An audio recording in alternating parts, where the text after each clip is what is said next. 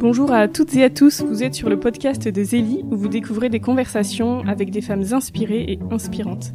Zélie est quant à lui un magazine numérique, féminin et chrétien que vous pouvez télécharger sur magazine-zélie.com. Dans le numéro de juin 2023, nous évoquons euh, la prise de parole en public avec euh, des conseils pratiques, euh, un article sur un concours d'éloquence, mais aussi cette question, est-ce qu'il y a une manière chrétienne de prendre la parole à la suite du Christ? En tout cas, bonne lecture de ce numéro de juin. Et aujourd'hui, pour ce nouvel épisode de podcast, nous rencontrons Sophie Bobé, qui est biographe. Elle écrit la vie de personnes qui ont envie de transmettre leur histoire personnelle. Sophie, bonjour. Bonjour. Alors pour commencer, quels étaient vos rêves de petite fille? Alors, quand j'étais petite, en fait, j'étais euh, j'étais assez euh, rêveuse. J'imaginais des tas de choses, donc euh, j'avais pas d'envie particulière, mais beaucoup de soif de découvrir le monde, en fait. Donc, je jouais beaucoup toute seule. Moi, je suis fille unique, donc je jouais beaucoup toute seule. J'aimais cela. Je m'ennuyais pas. Je lisais, et en fait j'ai eu à un moment donné une envie de devenir euh, comme toutes les petites filles clowns parce qu'on m'avait amené au cirque, parce que je trouvais que les nez rouges c'était très drôle, mais en même temps avec l'envie aussi de devenir médecin. Médecin et, et, et mes médecins qui, qui, qui allaient au devant du monde. Voilà, donc j'avais envie de parcourir le monde. Vous avez été dans une première partie de votre vie anthropologue, euh, si je crois que vous l'êtes aussi, mais vous, vous l'êtes encore, mais vous me le direz. Euh, Qu'est-ce qui vous a amené à exercer ce métier? Alors moi, je suis née dans une famille, euh, on pourrait dire biculturelle, puisque mon père euh, était polonais, est venu de Pologne. Euh, il était beaucoup plus âgé que ma mère, puisqu'il était né en 1907. Ma mère était née en 26, donc ça fait quand même une grande différence d'âge. Et mon père était un militaire de carrière, donc quelqu'un d'assez avec une éducation un peu un peu stricte, on va dire qui avait fait la Seconde Guerre mondiale, ce qui n'était pas fréquent par rapport aux parents de mes amis quand j'étais petite. Donc moi j'avais un papa qui était plus âgé que euh, le, les papas de mes petites amies. Et d'ailleurs souvent quand il venait me chercher à l'école on me disait ah c'est bien c'est ton grand-père qui est venu te chercher alors moi ça m'était très en colère parce que c'était pas mon grand-père c'était juste un monsieur qui était plus âgé et qui euh, voilà qui était marqué par le temps et par la guerre c'est vrai que le fait de vivre avec un quelqu'un qui ne parlait pas très bien français, avec un très fort accent, en tout cas un très fort accent polonais, euh, quelqu'un qui était en 1907, on est quand même d'une époque un peu différente. Moi, je suis née en 60, donc euh, ça faisait quand même une très grande différence. Euh, il était très marqué par son pays, par sa culture. Euh, il n'a jamais, il ne, enfin en tout cas pendant très très longtemps, il n'a pas pu retourner dans son pays parce qu'en tant que militaire de carrière, c'était excessivement dangereux de retourner en Pologne après la guerre, au moment de, de l'avènement du communisme. Et donc pour toutes ces raisons-là, en fait, euh, je vivais avec quelqu'un qui était quand même d'un autre monde, d'un autre, euh, avec d'autres références, euh, euh, une éducation quand même assez euh, classique. Mon père avait toujours des chapeaux. Quand il rencontrait une femme, il, faisait toujours un baisement. Enfin bon, je veux dire, pour l'époque de, de ma petite enfance, c'était un peu martien. Et je crois que finalement, ça m'a ouvert à cette curiosité de qui est l'autre. Euh, la question de l'altérité, de comprendre, euh, voilà, comme pourquoi tout le monde ne fonctionne pas de la même façon, euh, des références culturelles différentes, des façons de vivre, y compris de manger différentes, des goûts, des saveurs différentes. mon père était très mélomane, il écoutait beaucoup de musique. Donc évidemment très marqué à la fois par la poésie polonaise, mais aussi la musique polonaise. Euh, bon, tout le monde connaît Chopin. Enfin, euh, et, et, donc je pense que moi j'ai été élevée aussi dans ce bain-là, qui était un bain un peu différent de celui des années 60 en France. Euh, et donc cette double culture quelque part m'a probablement donné envie de comprendre, voilà, comment pensent, vivent, fonctionnent les gens euh, qui ne sont pas comme nous, qui ne sont pas d'ici, quels sont leurs référents, quels sont leurs rêves, euh, quelles sont leurs euh, façons de vivre au quotidien, leur mythologie, enfin voilà. Et, et tous ces éléments-là, et ça je lui en sais gré parce que je trouve ça formidable, m'ont très probablement ouvert vers un ailleurs que j'ai eu envie, euh, que j'ai probablement senti très tôt, et en tout cas que j'ai eu envie de découvrir, c'est sûr. Vous avez travaillé notamment comme anthropologue dans des régions isolées de montagne. Racontez-nous. En fait, j'ai été amenée assez tôt à travailler sur euh, des questions d'environnement, euh, des questions de nature, euh, comprendre comment vivent les gens qui sont dans des zones isolées, qui vivent souvent en autarcie et qui ont aussi à vivre avec d'autres, on peut dire d'autres occupants de leur territoire, hein, comme les grands prédateurs. C'est pas simple. Surtout à une époque où aujourd'hui on contrôle tout, mais ça n'a pas toujours été le cas. Et donc, euh, j'ai eu envie de m'intéresser à ces différentes euh, façons de vivre dans des zones de montagne où on essaye à la fois d'entretenir euh, le paysage, d'entretenir la nature, et en même temps euh, de respecter autant que faire se peut la diversité qui existe, qui est aux alentours. Et donc, euh, je m'intéressais à ça. Et il se trouve que par ailleurs, j'avais beaucoup travaillé sur la question de l'ours et du loup, notamment dans les contes enfantins.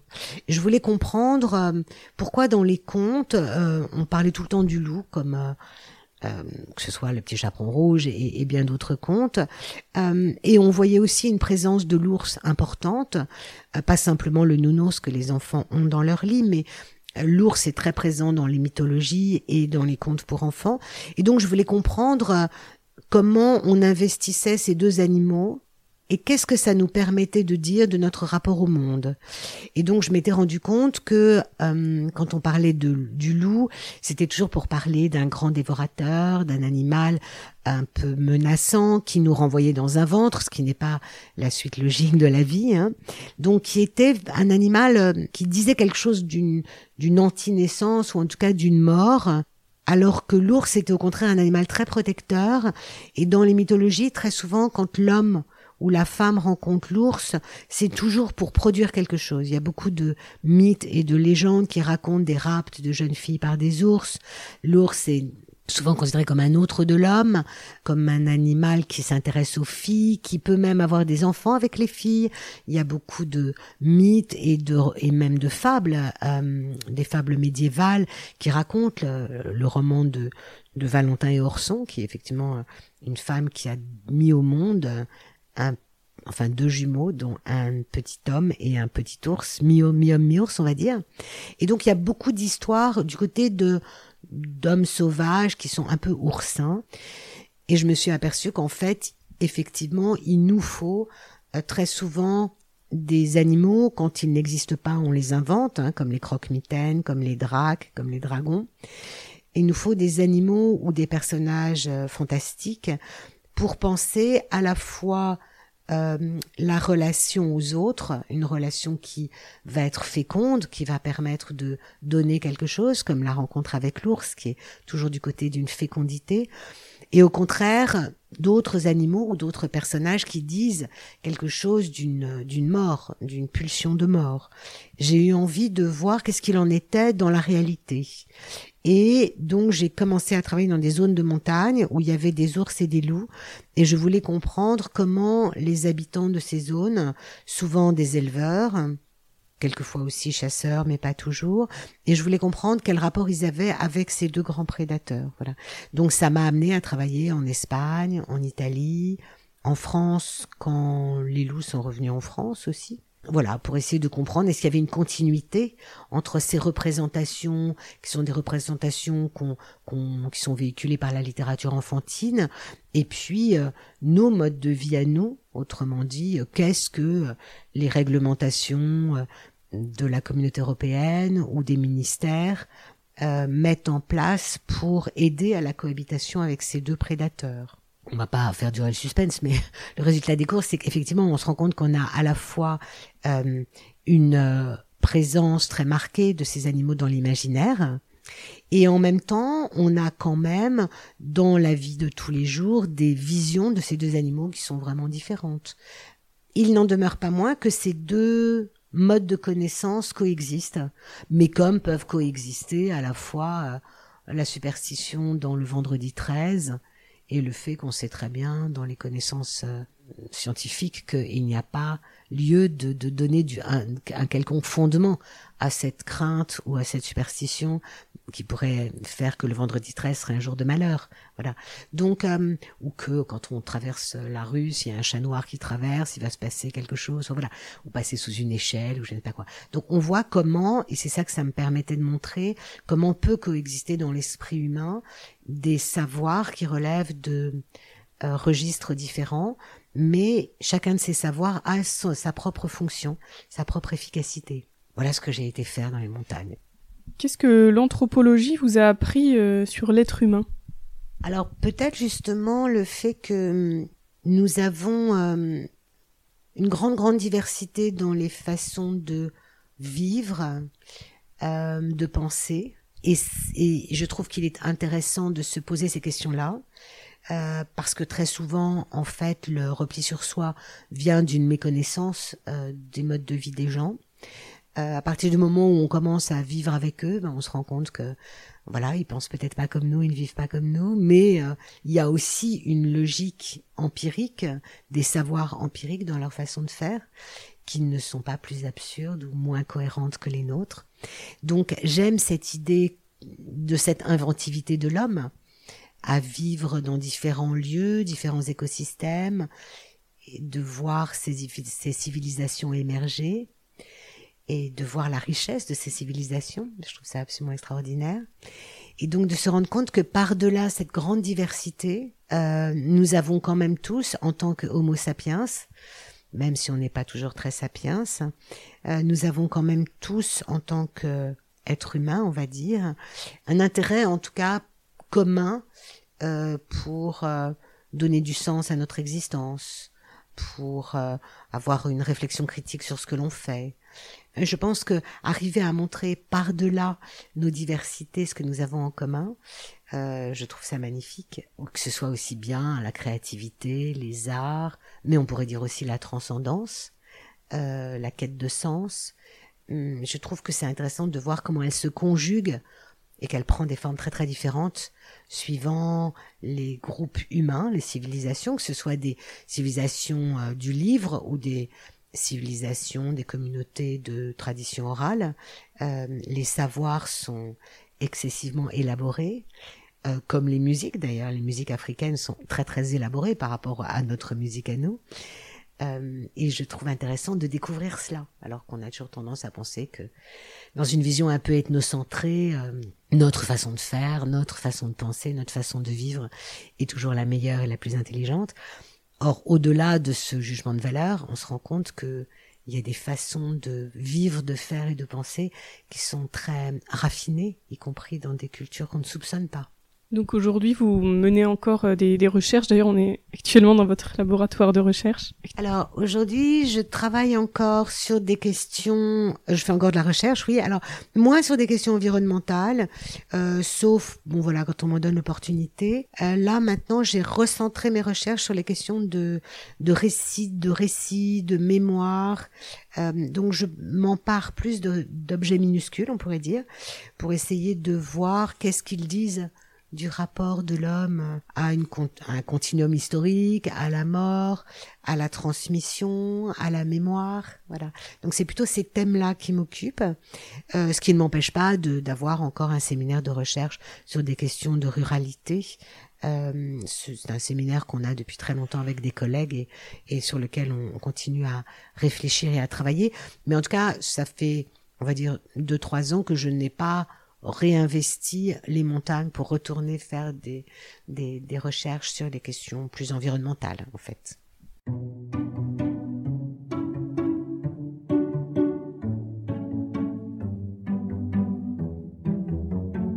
Depuis euh, six ans, vous êtes euh, biographe de récits de vie et de mémoire. Comment êtes-vous passé d'anthropologue à biographe? En fait, moi, je pourrais dire que hum, être anthropologue, c'est pas simplement un métier, c'est aussi euh, une façon d'être au monde, euh, ce que essayé d'expliquer tout à l'heure, c'est-à-dire un regard sur le monde, un regard qu'on porte sur les gens autour de nous, sur notre propre culture, et donc euh, cette façon de se s'interroger sur soi-même ou sur ce qui nous environne, je pense qu'elle m'a toujours un peu habité qui fait qu'en fait, dans mon travail de biographe, il y a vraiment une continuité entre ce travail d'anthropologue et mon travail de biographe. C'est en tout cas la même boîte à outils dont je me sers. Euh, dans mon travail d'anthropologue, quand je fais du terrain, je suis beaucoup dans l'observation, une observation qu'on appelle participante parce que ma seule présence modifie forcément ce que j'observe, mais une observation quand même de ce qui m'entoure, de comment les gens se tiennent, comment ils parlent, euh, comment ils interagissent, etc. Et aussi, euh, c'est un travail qui suppose de faire beaucoup d'entretiens.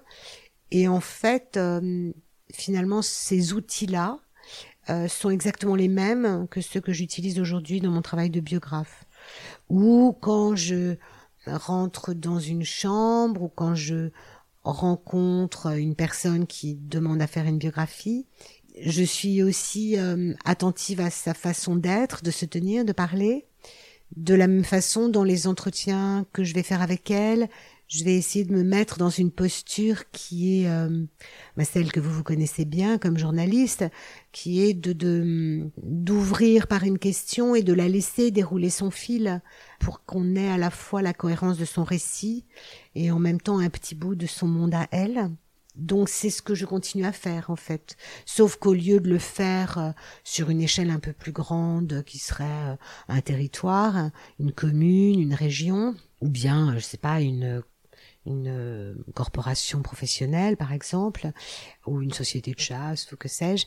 Là, je travaille, quand je dis sur du minuscule, je travaille avec une personne. Voilà. Donc, je suis plutôt dans une anthropologie du fait minuscule, où mon objet d'étude, puisque mon travail de biographe est devenu aujourd'hui mon travail, mon objet de recherche, eh bien, je travaille plutôt sur un objet minuscule, euh, et en tirant le fil de euh, comment on se raconte, de quoi a-t-on envie de parler quand on demande à laisser une trace, euh, eh bien, ça m'amène à travailler sur l'humain, l'être humain, le sujet en tant que tel, euh, et non plus le collectif. Mais ce sujet peut progressivement m'amener quand même à une vision plus, on va dire, générale de l'être humain dans sa façon de d'appréhender son existence, de se, de penser la mort, de penser des événements qui ont été un peu des carrefours de vie,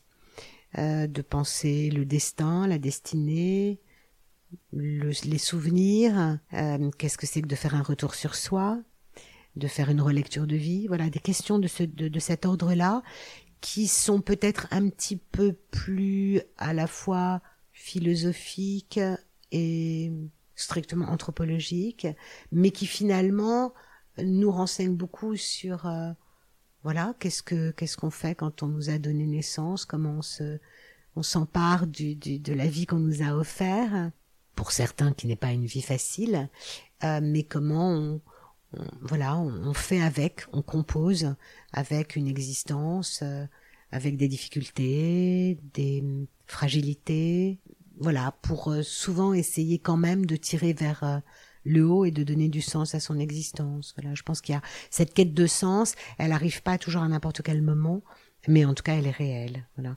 Et donc je crois que l'anthropologie, finalement, avec le travail de biographe, il y a vraiment un pont.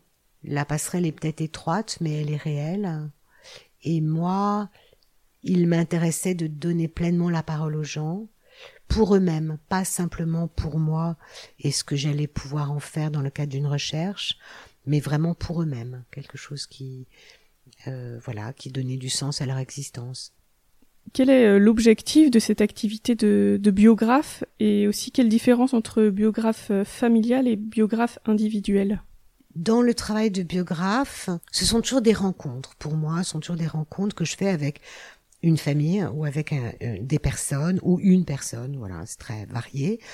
Le contexte de la commande de la biographie peut varier aussi, puisque il m'arrive aussi bien à travailler avec des personnes en ville, euh, soit des familles ou des individus, qui souhaitent à un moment donné pour elles-mêmes, ou alors offrir à une personne un peu plus âgée la possibilité de se raconter. Il m'arrive aussi, dans un second temps, on pourrait dire, de travailler avec des personnes malades, très malades, euh, qui sont hospitalisées, euh, que ce soit pour un traitement ou euh, pour une fin de vie. dans un service de soins palliatifs. Et là, euh, c'est des personnes à qui on propose aussi de se raconter. En fait, le constat euh, qui a été fait, parce que c'est une, euh, je disais tout à l'heure que je, je faisais de mon activité, de cette activité, un objet de recherche. Ça fait quelques années maintenant que je fais ce travail et la recherche menée nous montre qu'en fait, euh, ce qui est proposé dans la biographie, se raconter, est un soin en fait, un véritable soin, non pas un soin médicamenteux bien sûr, puisqu'on ne distribue pas de, de, de, de pilules, mais un soin que certains pourraient qualifier de spirituel, euh, d'autres existentiel. Euh, en tout cas, un vrai soin dans le fait que l'on prend soin de l'autre, on lui accorde pleinement du temps pour euh, soit revenir sur son existence, revisiter des temps forts de sa vie, euh, se retourner sur lui-même, on pourrait dire. Alors, pour des gens qui sont soit des gens qui sont gravement malades, soit des gens euh, qui à un moment donné sont un peu à l'arrêt. Ils ont, euh, je sais pas, ils ont eu un très grave accident, ils sont en rééducation, ou alors ils sont traversés une période difficile de leur vie. Ils ont besoin de se remettre en mouvement, et on se rend compte que se raconter permet en fait de reprendre de l'élan pour avancer en fait. Et des personnes qui sont euh, comme ça un peu bloquées à un carrefour de leur histoire, sans trop savoir s'ils vont aller à droite, à gauche, quel chemin ils vont prendre, euh, qu'est-ce quelle forme ils veulent donner à leur vie, eh bien le fait de se raconter aide à se situer dans un continuum, dans un dans un récit qui va leur permettre à la fois de se rendre compte qu'ils n'ont pas rien fait de leur histoire, qu'ils ont une histoire souvent très euh, rempli et, avec des temps, euh, comme tout le monde, des, des choses très belles, des belles rencontres, des choses, des belles passions, peut-être des voyages ou des activités qui les portent, qui les nourrissent. Et donc très souvent, ça les aide à reprendre de l'élan. Donc ça, c'est en soi quelque chose de d'excessivement bénéfique qui est commun à la fois aux biographies qu'on fait en ville, c'est-à-dire avec des familles ou avec des individus, ou des biographies qui sont proposées à l'hôpital. La personne qui décide de se raconter, c'est jamais à n'importe quel moment de son histoire.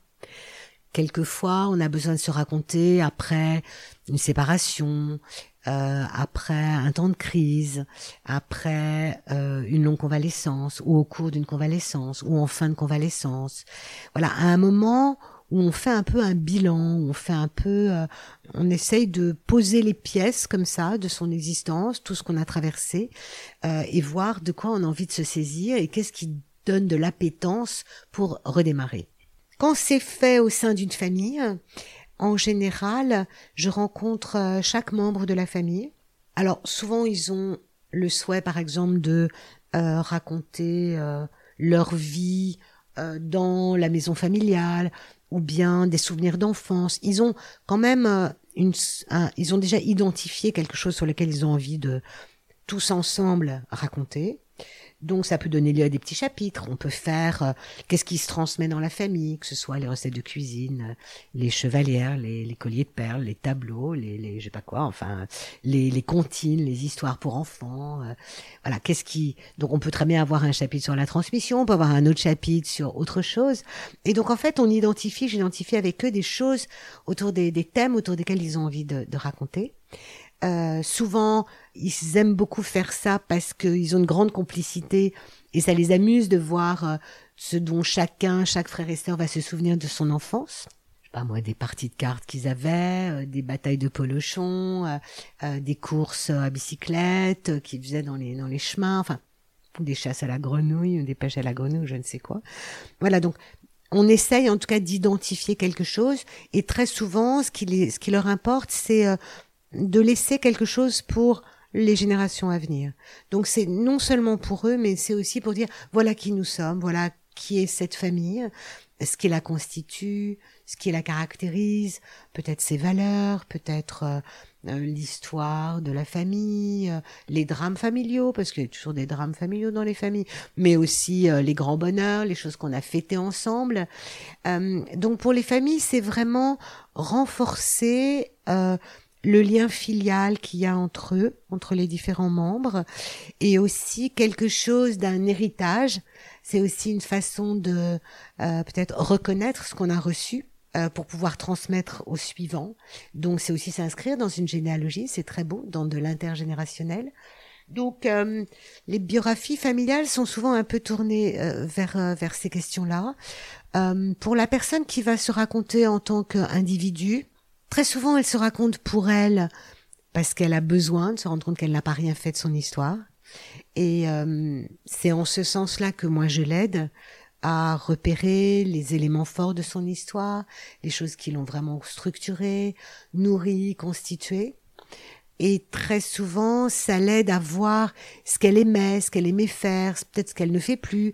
Ah, mais finalement des choses qu'elle se remettrait bien à faire. Euh, on pourrait dire que c'est un peu comme les, les, les femmes qui se mettent des crèmes sur les sur le visage pour euh, pour redynamiser leur euh, repulper leur, leur, leur visage, hein, des espèces de trucs de botox un peu moche. Mais eh ben là, c'est de faire un peu la même chose dans sa vie. Donc retrouver des éléments qui repulpent, qui redonnent de l'énergie, qui redonnent de la vitalité. Et donc quand les personnes sont en fin de vie, euh, ça peut aussi les aider à s'apaiser, à discriminer, ce qui est vraiment important de leur histoire, euh, se rendre compte que très souvent des rancœurs, des voilà, des choses qu'on traîne, qui nous alourdissent, ne sont pas forcément très nécessaires. Ça leur permet souvent, en discriminant, bah, de faire la paix aussi, ou de mettre un peu de côté des choses dont elles se rendent compte que finalement c'est pas aussi important que ça. Et donc de s'apaiser. Ça pour euh, les personnes en fin de vie c'est vraiment précieux.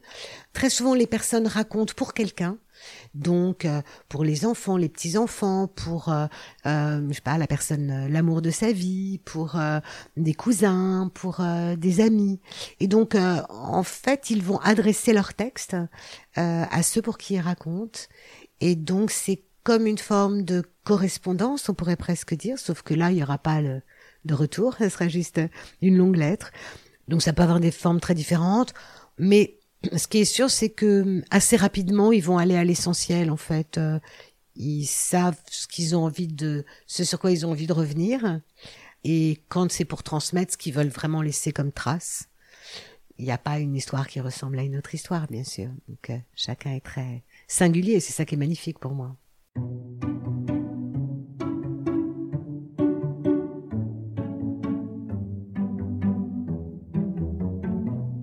Est-ce que vous pouvez nous, dire rapidement les étapes de la réalisation d'une biographie depuis euh, le premier contact?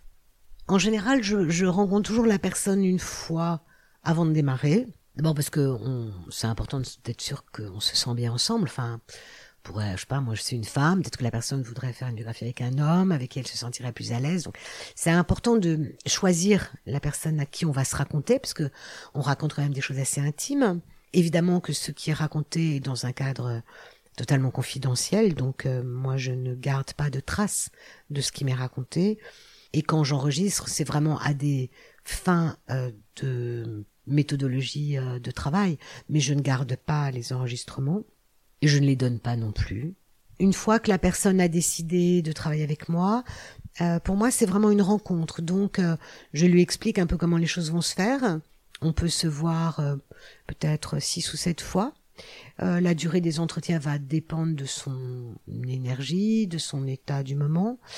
Et donc, d'une fois sur l'autre, je vais rédiger pour elle. Et donc, je lui relis d'une fois sur l'autre ce qu'elle m'a raconté. Je les relis à haute voix. Pour moi, c'est important parce que ça va lui permettre aussi au cours de cette relecture de se rendre compte de quelquefois on raconte des choses, puis après, quand on les entend, quand on s'entend soi-même dans la bouche d'un autre, on se rend compte que bon, non, ça en fait, euh, on veut pas le voir écrit. Ces relectures à voix haute lui donnent la possibilité de hum, supprimer des choses ou de les dire autrement. Je pense par exemple à une dame qui euh, avec qui j'ai travaillé et un jour elle me dit dans un, une de nos séances de travail, de toutes les façons mon fils est un con. Donc moi j'ai scrupuleusement écrit de toutes les façons mon fils est un con dans mon cahier puisque je ne l'enregistrais pas, j'enregistre quasiment jamais. Et la fois suivante, donc, je lui ai relu son texte en laissant cette partie. De toutes les façons, alors quand je suis arrivée au passage, de toutes les façons, mon fils est un con, elle m'a regardé, puis elle m'a dit oui, bon, d'accord, on peut pas le dire comme ça. Donc elle a reformulé. Et en fait, au cours des séances, elle a reformulé un nombre incalculable de fois ce passage, en fait. Et à sa dernière reformulation, le moment où elle ne m'a pas arrêté en me disant bon, il faut l'écrire autrement, c'était devenu de toutes les façons avec mon fils, cela n'a pas toujours été très facile. Donc pour moi, c'était à la fois magnifique de voir comment elle avait avancé dans, dans sa tête euh, dans la mesure où elle dédiait ce récit à son fils et que ce qui lui importait, c'est d'être entendu par son fils.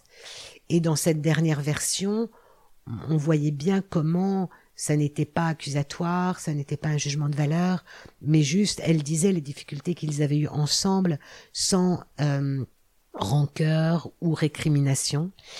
Et je m'étais rendu compte que finalement, ce temps de travail, de lecture à haute voix, réécriture, lui avait permis elle aussi de cheminer dans sa relation à son fils. On sait bien que quand on laisse une phrase telle que de toutes les façons mon fils d'un con écrite, c'est pas du tout comme si on le dit à l'oral. Et donc quand c'est écrit, euh, il y a quelque chose de pérenne qui devient, qui durcit, qui fige beaucoup les choses. Et donc dans ce temps de relecture à voix haute, que moi je leur propose, là ils s'entendent. C'est comme s'ils se lisaient eux-mêmes à voix haute et ils se rendent compte de ce qui peut être dit ou, ne peut pas être dit. Les différents temps de la narration vont prendre des couleurs différentes. Au début, on raconte comme ça de façon un peu brute de décoffrage, et puis euh, au fur et à mesure, on, on, peaufine, on affine, on cherche le mot juste. Euh, on va essayer aussi, parce que c'est quelque chose qu'on va donner à l'autre, d'être entendu, d'être lu, on a aussi envie de laisser euh, une trace un peu heureuse de ce qu'on veut dire. Donc, euh, on réécrit aussi l'histoire. Bien sûr que toute, euh, toute biographie est une recréation, une nouvelle façon de, de, de, de, regarder son histoire et de la relire. Mais voilà, ce travail-là, qui est quand même un travail de dentelière, c'est vraiment très quelque chose de très fin, de très subtil, eh bien, euh, c'est fatigant d'ailleurs. Souvent, les gens trouvent ça très fatigant. Moi, c'est ce que je leur propose de faire, et à deux, c'est beaucoup plus facile parce que ils se racontent à quelqu'un qu'ils ne connaissent pas, et du coup, il n'y a pas d'implicite parce que hum, les implicites forcément me posent question et je vais leur poser des questions quand euh, ils ne déroulent pas suffisamment tel ou tel passage qui reste un peu elliptique. Donc en fait, euh, c'est plutôt euh, des séances gays, on rit beaucoup, euh, soit ils savent très exactement où ils veulent aller et donc ils racontent tout seuls, euh, soit ils me disent je sais pas par où commencer, donc moi je vais préparer quelques questions. et puis après, ils se saisiront des questions qu'ils veulent. Voilà, c'est donc en fait, il n'y a pas de grille préétablie. Alors, bien sûr que c'est, il y a de l'émotion parce que revenir sur des, son histoire, c'est toujours ça peut être assez émouvant, mais en tout cas, ça n'est pas douloureux. Voilà, moi je, je fais en sorte de ne pas les emmener dans des endroits douloureux et je pense que mon travail est aussi un travail d'accompagnement qui va les aider un peu à garder le fil de l'histoire, ne pas se perdre, éviter d'aller dans des endroits trop douloureux. Euh, en fait, avec eux, je suis un peu comme euh, une maman qui regarde son enfant marcher et qui va juste avancer les mains pour prévenir la chute. Et voilà, et moi, je suis là juste pour parer les sorties de route, on pourrait dire, euh, de façon à ce que voilà, qu'une séance ne soit ne leur soit pas douloureuse. Voilà, je pense que c'est pas l'objectif. Alors évidemment que tout le monde a vécu des deuils, a vécu des des, des choses euh, qui peuvent être douloureuses, mais en tout cas, mon propos est vraiment de les amener vers des endroits euh, où ils sont vraiment vivants dans leur vie, très vivants. Et euh, du coup, combien de, de, temps ça prend au total? Il y a des personnes qui veulent un, que ce soit assez rapide, donc on peut très bien faire en sorte qu'en un mois, en un mois on, on est terminé. Euh, d'autres au contraire qui ont besoin de temps, de revenir un peu sur les choses, de laisser euh, une semaine, dix jours, euh, quinze jours entre chaque séance pour se remémorer un peu, continuer à travailler en fait entre les séances. donc c'est vrai que c'est un travail de maturation qui la biographie, elle, suppose un travail de maturation pour la personne qui se raconte entre les séances, euh, de fait, elle, elle se souvient, elle m'a raconté ça. D'ailleurs, souvent, ils disent Ah oui, la dernière fois, je vous ai parlé de ça. En fait, j'aimerais bien revenir là-dessus, je voudrais le raconter autrement. Voilà. Euh, bon, pour les biographies familiales, évidemment, plus il y a de monde et plus c'est long. euh, mais et celle que je fais à l'hôpital, c'est très varié. Il y a des personnes que je vais voir euh, peut-être deux fois. Euh, souvent, les gens que je ne vois pas longtemps vont très vite à l'essentiel. Euh, ils savent qu'ils n'ont pas beaucoup d'énergie, ils savent qu'ils sont d'une grande fragilité, et donc ils vont se raconter différemment. Et euh, là, ils vont aller immédiatement à l'essentiel. Je pense par exemple à un papa.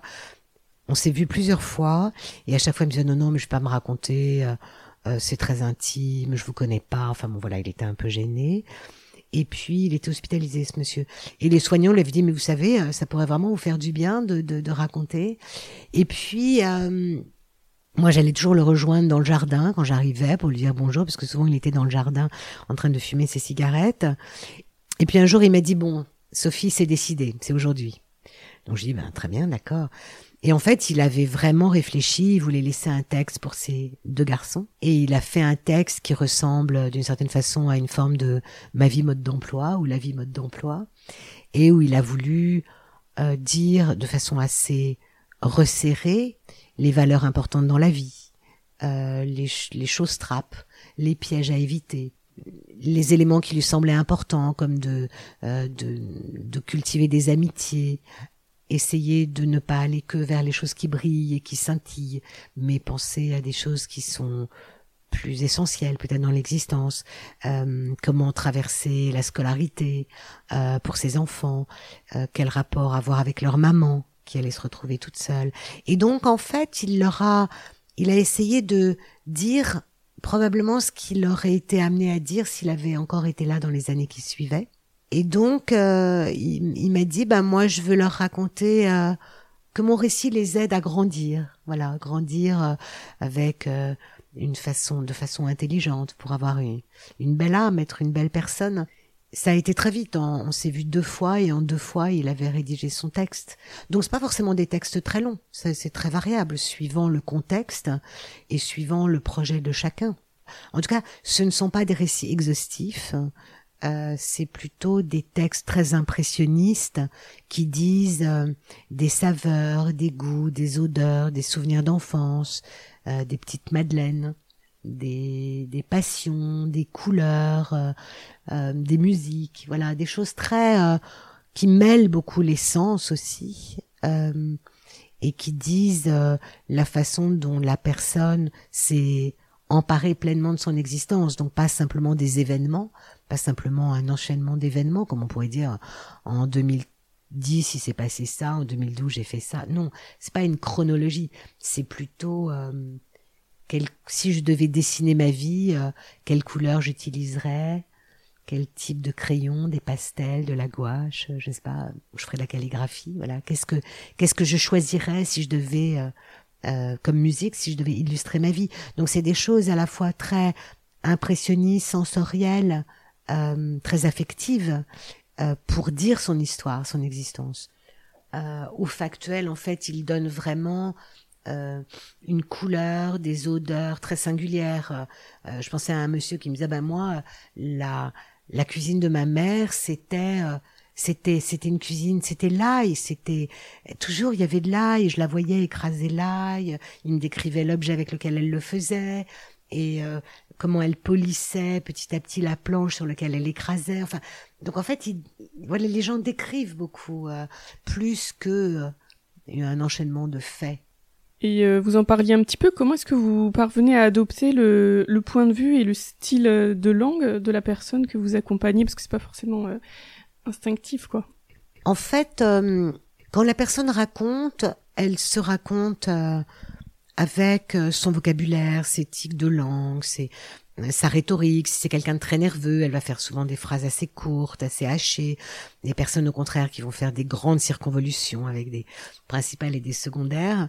Euh, avec un style un peu plus littéraire. Moi, j'essaye vraiment de coller à leur euh, façon de parler, de faire en sorte que quand on va lire la personne, c'est comme si elle était là, c'est comme si c'était elle qui racontait. Euh, et pour moi, c'est important d'une part parce que c'est elle qui va signer son livre, euh, c'est elle qui choisit le titre de son livre. Moi, je ne suis que la passeur d'histoire. que la biographe. Donc mon nom va apparaître à la fin du récit. Il y aura juste marqué euh, biographie réalisée par euh, Sophie Bobet, euh, texte relu ou pas par son auteur, mais l'auteur reste la personne. Et pour moi, c'est important et c'est souvent un des plus beaux compliments qu'on peut me faire quand les gens me disent ah mais c'est incroyable quand je l'ai lu, euh, j'avais l'impression que c'était elle, elle était là, c'est elle qui racontait. Et je pense que c'est important de garder ce respect-là. Donc moi, je ne cherche pas du tout à avoir un point de vue littéraire, mais plutôt à être au plus juste dans la langue, l'émotion de l'autre, dans la façon de reprendre sa respiration, dans ses silences, Hum, dans ses hésitations, dans les moments où on peut bafouiller, les moments où on peut dire ah non mais c'est pas comme ça que je vais le dire, etc. Donc d'être au plus près de cela pour que euh, vraiment la personne qui la lise puisse se dire ah, mais euh, mais oui évidemment c'est mamie, c'est mamie, elle était comme ça mamie, elle, elle parlait comme ça. Ça veut dire que ça suppose de ma part de m'effacer, de m'effacer pas simplement dans le temps de l'entretien, euh, même si je suis là pour accompagner cet entretien et, et la guider quand elle est un peu, euh, quand elle perd un peu son fil. Mais en tout cas, sûrement pas lui dire où je veux qu'elle aille. Moi, j'ai pas de projet pour elle. Euh, J'accompagne son désir de se raconter. Et dans l'écriture, je n'ai pas du tout, je, je n'investis pas son propos avec ma prose. Euh, alors, ça a pu m'arriver une fois, par exemple, pour une biographie familiale, de faire relire euh, le texte aux personnes, parce qu'elles étaient nombreuses, en leur disant est-ce que ce style-là vous convient? Parce que comme il y avait plusieurs personnes, il fallait quand même que ça leur convienne à tous. Et bon, par chance, ça leur correspondait bien, c'est c'est ça qu'ils souhaitaient. Mais en tout cas, euh, pour moi, c'est important de ne pas prendre la main. Je me demandais aussi, euh, quand vous faites ce travail, vous dites que vous vous effacez. Euh, Est-ce que euh, comment faire quand la personne euh, effectivement dit quelque chose euh, dans lequel, avec lequel vous vous sentez pas en accord ou elle peut dire des trucs horribles, quoi? Alors peut-être qu'on peut considérer que l'exemple que je donnais tout à l'heure de, de, cette femme qui disait de toute façon mon fils est un con. moi, ça m'a beaucoup choqué quand je l'ai entendu, d'autant que c'était une femme euh, très apprêtée, euh, qui faisait très attention à elle, qui avait un langage très fleuri, euh, très choisi. Donc c'était un peu étrange de l'entendre utiliser ces mots-là dans sa bouche, en tout cas d'entendre ces mots dans sa bouche. je pense que le travail de relecture à haute voix leur permet de se rendre compte de ce qui va être audible et donc lisible par les destinataires du récit.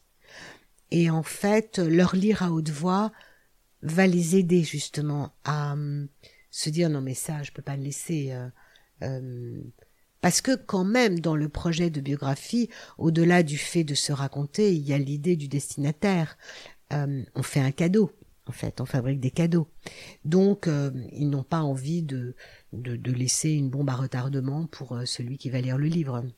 Ça ne m'est jamais arrivé, en tout cas, en sept ans d'expérience professionnelle, de trouver des personnes qui garderaient jusqu'au bout euh, dans leur texte une colère ou une rancœur ou quelque chose qui est sciemment blessant. Le passage de l'oral à l'écrit permet justement euh, non pas de gommer, mais de dire autrement, de traduire autrement euh, des affects c'est vraiment probablement la part la plus complexe, je crois, du travail de biographe en fait. C'est de faire en sorte que la personne ne se dénature pas, mais qu'en même temps, euh, elle inclut son destinataire dans son propos, en fait. Et moi, quand je leur relis leur texte à haute voix, immédiatement, ils en sont le destinataire. Donc, ils voient, ils ressentent ce que ça leur fait d'entendre un texte à haute voix. Et en, et en général, à ce moment-là, il, il modifie les choses, quoi.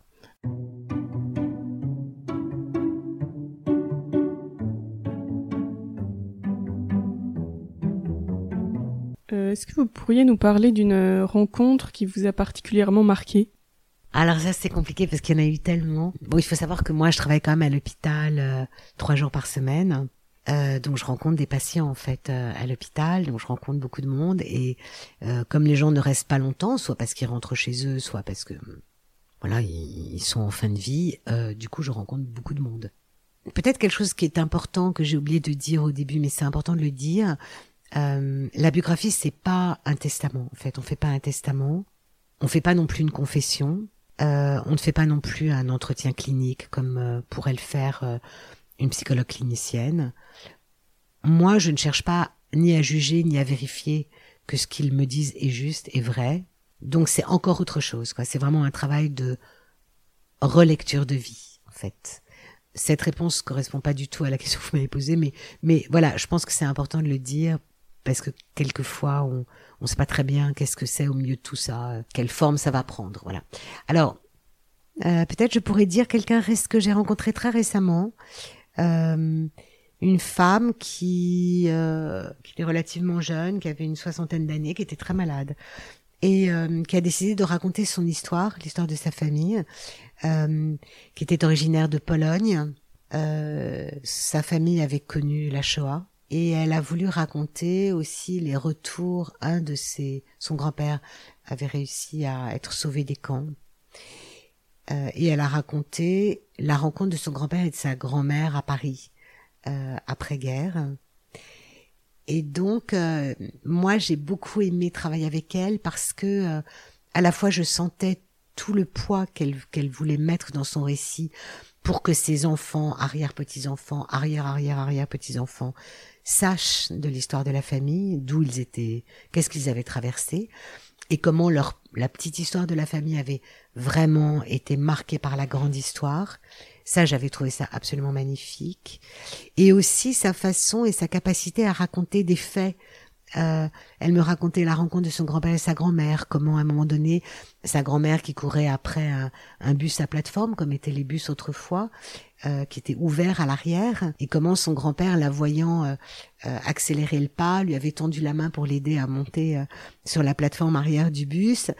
Et ça avait été un coup de foudre euh, euh, entre eux et, toute l'énergie qu'il avait mis pour arriver à la retrouver dans euh, le, quartier du Marais où, elle était descendue. Donc il avait quand même repéré l'arrêt auquel elle était descendue. Donc j'avais trouvé ça absolument magnifique. À la fois son souci à elle de se souvenir de sa vie avec ses grands-parents qui vraiment avait été difficile après-guerre, euh, comment ils avaient profité des aides que l'État leur avait données euh, pour arriver à s'en sortir, comment on lui avait fait de la couture, il avait travaillé les peaux, comment elle avait, qui était très bonne couturière, l'avait aidé. Voilà, comment la famille s'était reconstruite petit à petit, aussi bien euh, socialement que financièrement. Et que le souci qu'elle mettait à raconter la façon de cuisiner de la grand-mère, euh, les, mots du grand-père qui mélangeait de temps en temps des mots de yiddish avec du français, avec du polonais.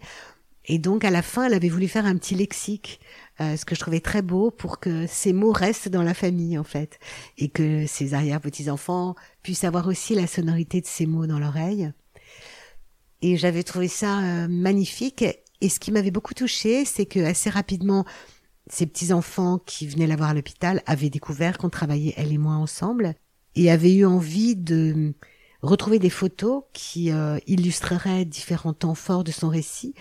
Et ses petits-enfants étant beaucoup plus à l'aise euh, avec les moyens informatiques, avaient décidé de reprendre les photos sépia euh, pour les coloriser, les mettre dans le livre. Et finalement, chacun à sa façon, avec ses capacités, son talent et, ce qu'il savait faire, euh, s'était emparé de quelque chose du livre pour y laisser sa trace. Et son histoire à elle, finalement, il l'avait tous porté euh, euh, dans la façon de lui donner corps. J'avais trouvé ça absolument magnifique. Ce que cette femme leur a laissé, les a leur a permis de traverser ce temps du deuil, parce que elle leur a fait, en fait, elle a occupé la fin de sa vie à leur faire un cadeau magnifique avec ce récit. Peut-être un, une autre rencontre plus récente d'une dame qui est arrivée dans le service euh, où je travaille avec une envie de fin de vie très marquée par euh, parce qu'elle souffrait d'une maladie neurodégénérative excessivement handicapante, paralysante, euh, douloureuse. Et on a traversé ensemble ce temps-là de sa maladie, qui n'était pas simple pour elle, qui était douloureuse aussi pour sa famille et la façon dont elle m'a rendu témoin de ça avec beaucoup de d'élégance et de discrétion. Ben, je me suis dit voilà, si on s'était connus avant, ça aurait, ça aurait pu être une belle amitié, voilà, quelqu'un, une belle personne. J'avais interviewé une, une biographe aussi, Anne-Sophie de Monteclair du cabinet Cire euh, Fontaine, qui avait 40-50 euh, ans, enfin entre les deux, et elle me disait qu'elle se sentait euh, au bon âge pour faire ce métier, car la maturité donne de la bienveillance. Elle disait, je pense être davantage capable de recueillir des choses parfois douloureuses ou sombres. Est-ce que vous aussi, vous pensez qu'une certaine expérience de la vie est nécessaire pour exercer ce métier?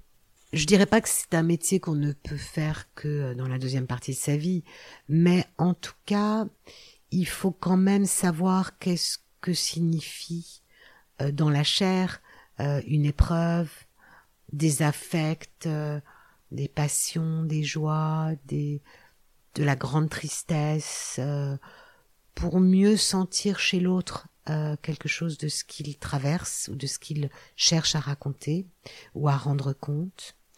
Après, moi, je me rends compte pour former des biographes aussi aujourd'hui qu'il y a des gens jeunes qui ont cette capacité-là donc euh, cette maturité, elle peut venir très tôt. Donc c'est peut-être plus euh, une façon d'être au monde, euh, d'être à soi-même, une capacité d'écoute, une attention, une capacité à l'empathie, qui va pouvoir, à mon avis, permettre à la personne de d'être juste dans sa façon de travailler. alors oui, bien sûr, plus on avance dans la vie et plus on apprend. Euh, bon, après, euh, enfin, il y a des gens qui mettent beaucoup de temps à apprendre ou qui sont rétifs à l'apprentissage. C'est pas forcément qu'une question d'âge, mais pour moi, c'est plutôt une question de maturité et surtout de d'apprendre à bien se positionner. Euh, dans la biographie, la question, c'est pas que la biographe se raconte. La biographe, elle est pas là pour euh, parler de sa vie. Elle est là pour accueillir l'autre. Donc pour moi, j'ai plus une fonction de mailloticienne euh, d'aider les gens à accoucher d'eux-mêmes, euh, donc euh, de les aider à, avoir envie de se raconter et moi de les d'accueillir leur récit et de les accueillir pleinement, un peu comme une une sage-femme qui mettrait un bébé au monde. Enfin, il y a quelque chose de ça, je pense, de, de la qualité de l'écoute, de la bienveillance, mais surtout du d'entendre entre entre ce qui entre les silences, on pourrait dire, ou entre comme on pourrait dire de lire entre les lignes, ce que l'autre a envie de raconter, donc d'être vraiment euh, avec ces qualités-là qui vont faire euh, la qualité de la relation, je crois. Euh, mais en tout cas de la bienveillance, oui, c'est sûr. il faut laisser du temps à l'autre pour se raconter. Tout le monde n'a pas besoin du même temps. Euh, et de fait, moi, je me cale sur le temps de l'autre. Je suis pas là pour dire bon voilà, ça fait trois quarts d'heure, maintenant on s'arrête. Euh, je me cale sur son temps. Je, je, je suis un peu caméléon pour ça. Je, je dois m'adapter. Je dois être euh, un peu attentive à son rythme, sa timidité, son éloquence. ces qualités humaines-là, il faut les avoir si on veut pouvoir faire en sorte que l'autre puisse tranquillement, à sa vitesse, se raconter. Parce que c'est une forme de renaissance, c'est une forme de, de renaissance à soi-même de se raconter. Donc euh, il faut qu'elle soit à l'aise avec la façon dont elle se raconte et qu'elle puisse à la fois gommer, revenir en arrière, en avant, enfin tout ce travail-là, il faut aussi lui donner cette souplesse et qu'elle sente qu'il y a de l'espace pour ça. Donc pour moi, c'est vraiment un travail d'accompagnement et d'accueil. On va finir par quelques questions courtes euh, auxquelles vous pourrez répondre par une réponse euh, courte euh, ou pas, enfin pas trop longue non plus, euh, complétez cette phrase, l'être humain est inventif. Un livre que vous lisez en ce moment? En fait j'en lis deux. Il y a un livre que j'aime beaucoup qui est euh, Vie minuscule et un livre que je suis en train de lire actuellement qui s'appelle Autrement Dieu, qui est un très beau livre qui est une proposition de lecture de la Bible, voilà, un peu avec un pas de côté. Et ça fait du bien parce que c'est un peu décapant et c'est très généreux. Et peut-être je pourrais en rajouter un autre qui s'appelle L'offrande. L'offrande de Dieu, c'est un très joli livre aussi que je connaissais pas. Alors après, si je commence à chercher, alors là, en fait, en vous écoutant, je me rends compte que je pourrais même ajouter euh, euh, les, les, ouvrages de François Cheng que j'aime beaucoup, euh, notamment celui qui s'appelle De l'âme, qui est absolument magnifique. Et voilà, donc j'aime ces, ces pensées qui sont à la fois des essais, euh, plein de poésie et des choses très personnelles en fait. Une femme qui vous inspire? C'est difficile parce qu'il y en a beaucoup. Euh, je pourrais dire mes amis, certaines m'inspirent. Euh, je pourrais dire euh, ma mère, je crois qu'elle m'a beaucoup inspirée. Euh, ma tante euh, en Pologne. Alors, j'aime pas tellement sacraliser des auteurs, mais en tout cas, si je pourrais dire, c'est les femmes missionnaires. Les femmes missionnaires qui, à un moment donné, euh, ont vraiment été portées par un engagement, que ce soit un médecin, quelqu'un qui part à l'autre bout du monde pour euh, voilà, venir en aide à des populations en difficulté, euh, mais aussi les premières ethnologues. J'aime ces missionnaires, mais j'aime les missionnaires aussi, euh, évidemment, Mère Teresa, c'est une évidence, mais j'aime aussi les missionnaires du quotidien, les, les missionnaires qu'on ne voit pas, qui, qui, ne sont pas, qu'on met pas sur des piédestals, et qui pourtant, euh, au quotidien, font des choses absolument magnifiques, comme certaines euh, femmes qui travaillent dans les hôpitaux, des aides-soignantes hein, dont on parle pas beaucoup, qui ont des travaux excessivement durs. Et hum, il y en a dont j'aime, hein. j'aime la, la, la joie de vivre, euh, leur élégance, leur pudeur, voilà. Oui, pas simplement celles qui sont allées dans la, enfin, il n'y a pas besoin d'aller dans la lune pour euh, pour être une grande dame, c'est ça que je veux dire. Pour moi, c'est plus euh, les femmes qui vont porter un regard sur le monde et qui vont oser, voilà celle qui ose euh, par-delà les jugements. Et ça, je trouve ça absolument magnifique. Au-delà des critères de valeur, euh, de leur classe sociale, de leur famille, de leur milieu, mais juste qu'ils vont oser, voilà, oser traverser la rue pour aider quelqu'un, euh, oser tendre la main, oser un regard bienveillant, oser, voilà. Que direz-vous à Dieu quand vous le verrez? Ah, je ne vous imaginais pas comme ça, je suis très heureuse de vous rencontrer. Ou alors peut-être qu'en fait je dirais pas ça, je dirais euh, ah, je ne vous imaginais pas comme ça. En fait, je suis contente de te connaître. Alors, quand je dis ça, c'est pour dire euh, de te connaître ou de te reconnaître, je ne sais pas, mais quelque chose de ça. Comment euh, dire quelque chose qui a peut-être qui, qui peut-être va me surprendre entre ce que je crois connaître de lui dans ma vie et quand je le verrai. Je, suis sûre que je serai très contente. merci beaucoup Sophie. Et merci à tous, à toutes de nous avoir écoutés. Nous espérons que cette conversation vous a plu. Et nous vous donnons rendez-vous euh, donc dans le numéro de juin comme on, l'évoquait au début de ce podcast. Donc vous pouvez retrouver le lien dans la présentation euh, en dessous du podcast. Et à bientôt pour un nouvel épisode.